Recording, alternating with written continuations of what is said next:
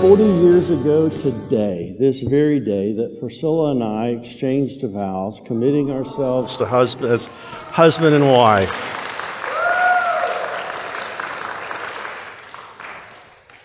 We promised that for better or worse, for richer or poorer, in sickness and in health, and we've checked off pretty much all those boxes.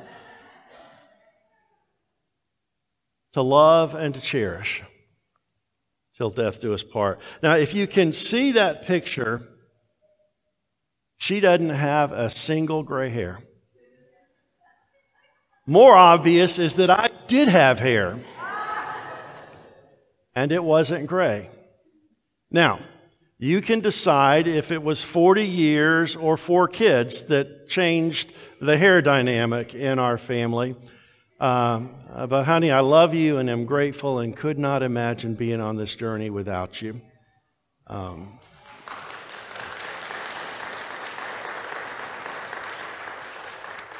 and you folks have been with us on 28 of those 40 years, so uh, a large part of who we are uh, as a family uh, is thanks to you. So, thank you. Hebrews chapter 12. Actually, we'll start at verse 39 of chapter 11. Text is going to be up on the screen, or you can find it in your Bible or an app. And uh, let's read together. These were all commended for their faith, yet none of them received what had been promised, since God had planned something better for us, so that only together with us would they be made perfect. Therefore, since we are surrounded by such a great cloud of witnesses, let us throw off everything that hinders and the sin that so easily entangles. And let us run with perseverance the race marked out for us, fixing our eyes on Jesus, the pioneer and perfecter of faith. For the joy set before him, he endured the cross, scorning its shame, and sat down at the right hand of the throne of God. Consider him who endured such opposition from sinners, so that you will not grow weary and lose heart. There is much that we don't know or understand about the book of Hebrews. In fact, I would suggest that if you listen to any teacher or preacher who tells you that they figured Hebrews out, they don't know what they're talking about. They're only fooling themselves. But what we do know is that it's, a, it's, it's an extended sermon. It's not really a letter, it's not really a book per se, but it's an extended word of encouragement and exhortation.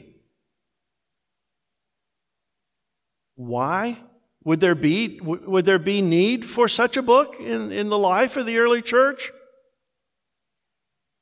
Well, real simple. It wasn't easy following Jesus. It wasn't easy following Jesus. It wasn't easy being identified with Jesus. It wasn't easy being a part of the church. It wasn't easy identifying with a community of faith that was looked upon with scorn and ridicule, where the challenges were constant and the temptations were at times overwhelming. So I think verse 3 not only provides the heart of this verse, but maybe the heart of the entire book. Consider him who endured such opposition from sinners so that you will not grow weary and lose heart. Now, I'm not going to ask for a show of hands, but I wonder if there's anybody here today who's weary. I wonder if there's anybody who feels like they're about to lose heart.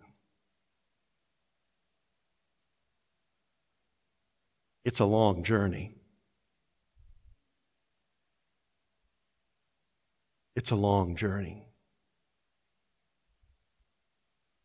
And if any of you have been told that following Jesus is easy, you've been misled. If any of you have been told that following Jesus means you won't have hard times, person who told you that doesn't know what they're talking about. But on this great journey, remember this. Remember that you are not alone. We are not alone. Chapter 11 of Hebrews is that great roll call of faith of the men and women who lived by faith despite great calamity, who lived by faith sometimes when that faith would cost them their lives who lived by faith even though they may not see the promise of that faith fulfilled. But they lived by faith. They were commended for their faith. Since God had planned something better for us. Do you see here, folks? The writer is already including us.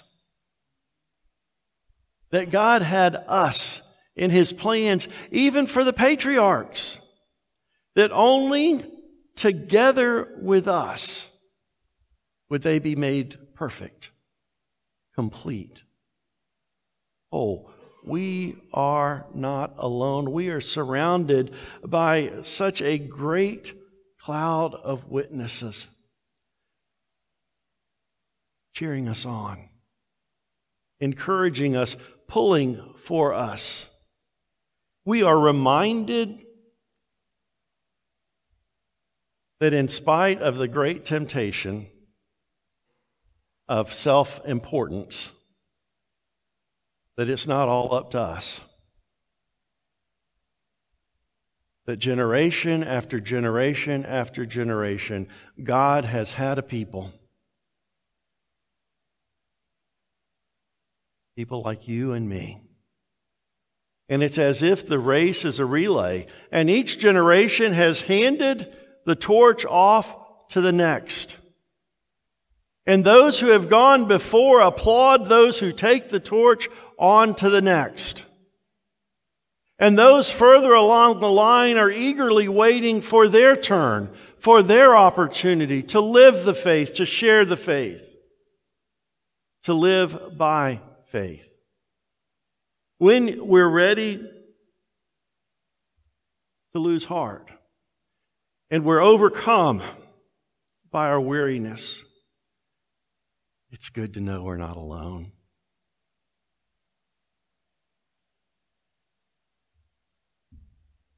It's always interesting when you go to visit someone in a time of, of tragedy. Maybe a home, maybe a nursing home, maybe, maybe a hospital ICU. And I've had so many folks ask me or say to me, Pastor, I don't know what to say. What, what, what can I say to them that'll, that'll make a difference? And most of the time, our response is don't worry about what you want to say. Just be there. Just be there. Give them a hug, hold a hand. We all want to know that when we go through the hills and the valleys and the tragedies and triumphs of life, that we're not alone. That there is someone there with us.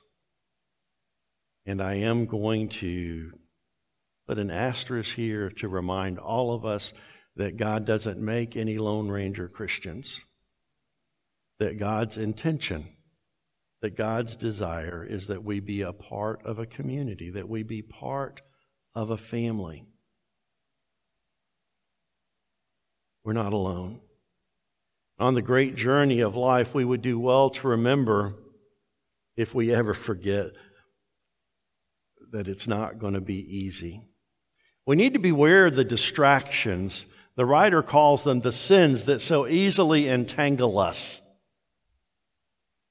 The picture there for me is trying to, uh, well, Davy is, uh, Davy, Davy's in South Carolina. Uh, do any of the rest of y'all get your grandchildren mixed up? Um, Lila, uh, right now, is typically with us on Friday and Saturdays. Elizabeth's working, and so we get her on the weekend. It's, it's a great, great burden for us. But the amazing thing is how she she can unpack stuff quicker than we can put it up. And, and, and there are times that trying to walk through the den, you're stepping on this and twisting to get around that, and you can't get your balance, and you're doing the best you can not to fall. And sometimes it life's a lot like that. We just get our feet tangled up and we lose our balance and we stumble. And yeah, sometimes we fall. We need to be aware of the distractions, those things that would entangle us, like self interest, taking care of me first, living my faith as if what matters most is me. People, it is such a temptation when people come into our lives to look at them for what they can do for us. That we live with that level of self interest.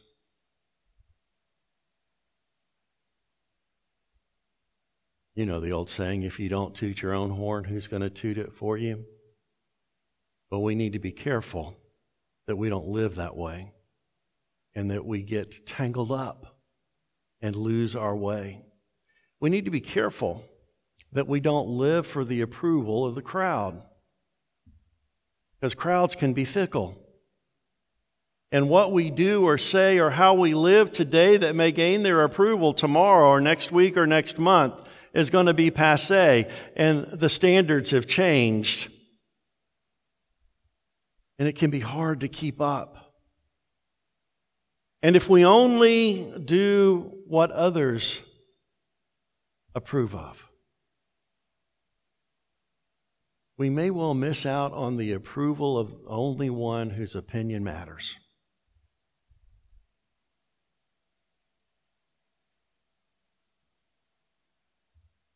Jesus lived his life, that the thing that made Jesus different from you and me is that he lived his life committed to knowing and doing the Father's will. That was what he was sold out for. His life was committed to knowing and doing the Father's will. That's it. You know that dangerous little phrase in the prayer that we prayed earlier Thy will be done on earth as it is in heaven. Thy will be done in my life, in my heart, in my words, in my actions, in my desires. May your will be done in me just as it is in heaven. Folks, I, I, don't toss that out lightly because I know it's not easy. But that's our goal. That's our goal, that every day we might become a little more like Jesus.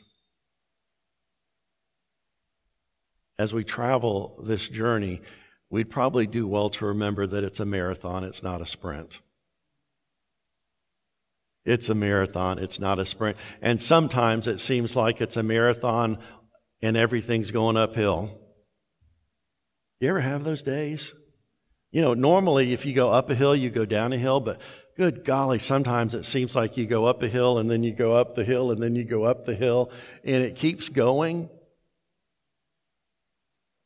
Gosh, it was 15 years ago, I guess, when Priscilla and I uh, went to the UK to see Tom and Lorraine Root. And on our last day, we were trying to get to the tube, and we had, well, we had overpacked just a little. Um, you know, and, and she had a suitcase and, and in one arm, and I had a suitcase in each arm, and a bag under an arm, and a garment bag over my shoulder. And we get there, and the escalator in the tube station is out of order. I don't know that they were ever in order, but anyway, the whole week we were there. But we looked up and we quickly realized that we were about four stories underground. That's one of the amazing things about the London Underground is, is how deep it goes. And we looked up and we carried ourselves up to that first level and stopped for a second. And then we looked up and thought, oh my gosh, there's another one. And of course, you know, we've got people backed up behind us. And, and I, I promise you that when you're in London, it's like you have American tattooed across your forehead. They, they know, they recognize you, and they treat you with the appropriate disdain. We're on the third sequence of escalators going up.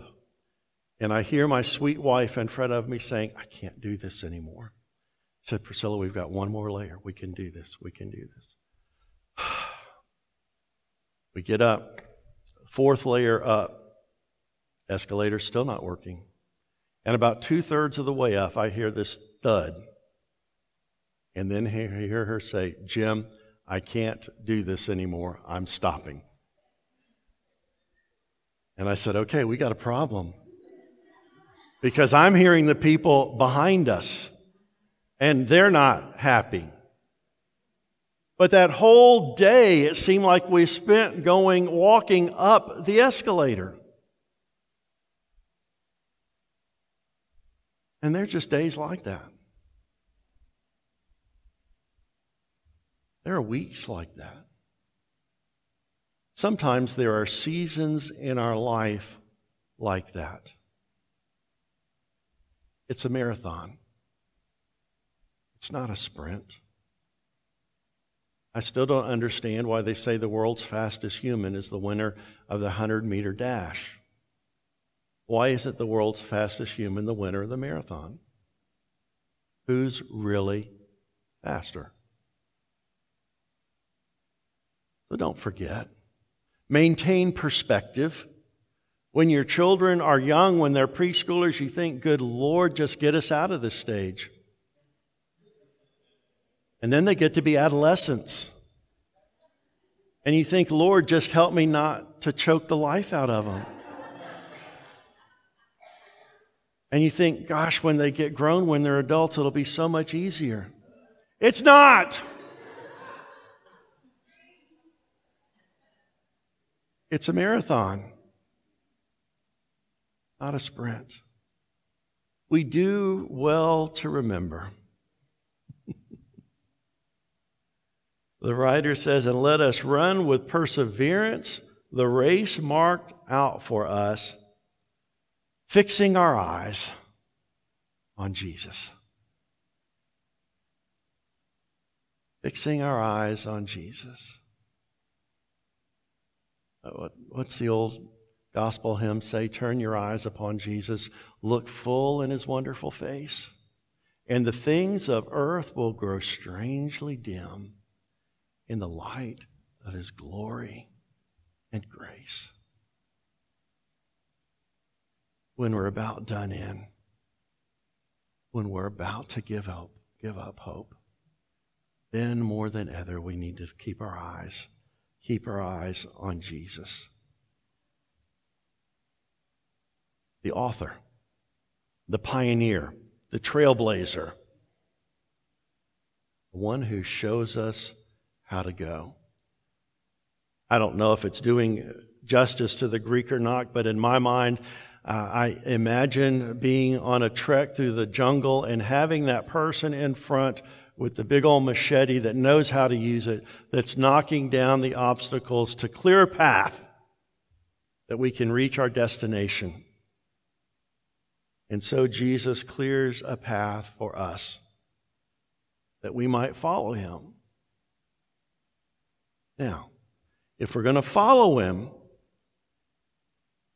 we need to remember something. Back up for a second.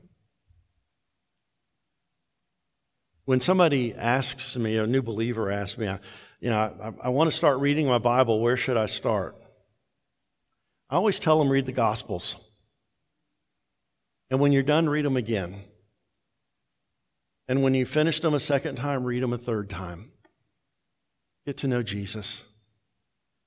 Get to know the stories of Jesus. Hear the words of Jesus. See the example of Jesus.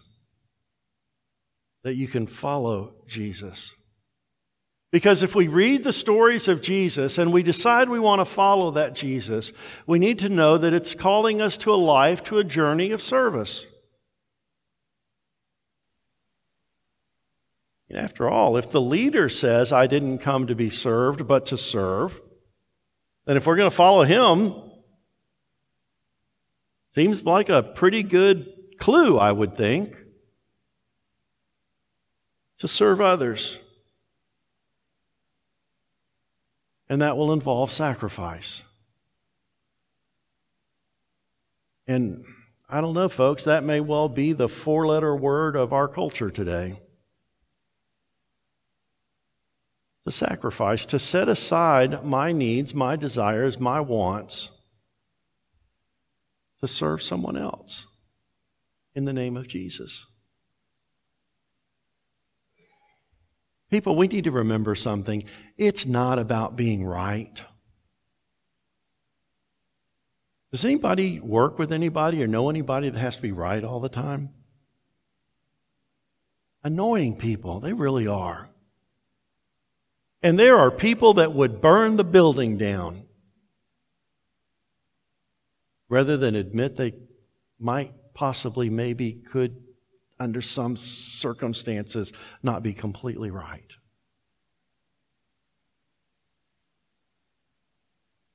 You know some people? When Jesus went to the cross, he was right. But he didn't speak up for his rightness because love was his greater motivation. If we're going to follow Jesus, we're going to serve. And to serve will call us to sacrifice, and that sacrifice just may well involve some suffering.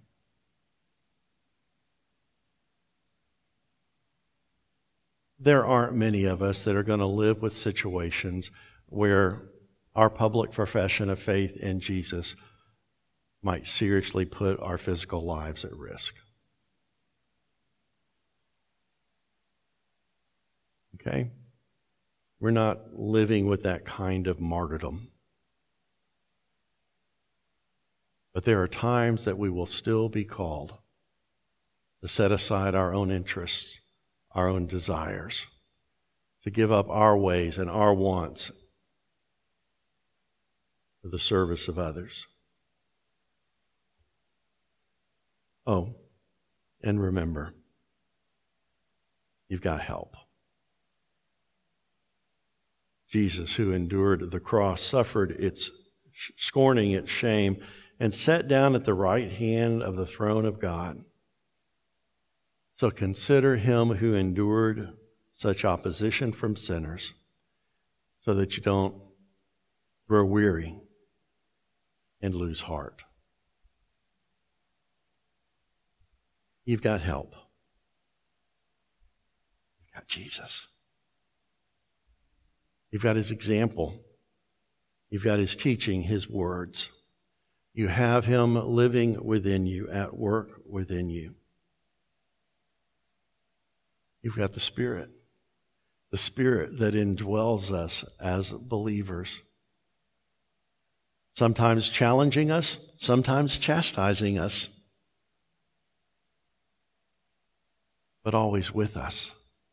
We're never alone. And remember, remember, you've got community. We talked earlier about God not creating Lone Ranger Christians. We have certainly experienced in the last two and a half years through the pandemic the importance of community, that the isolation that COVID thrust upon us may well have been a, a greater burden than the physical challenges of the virus.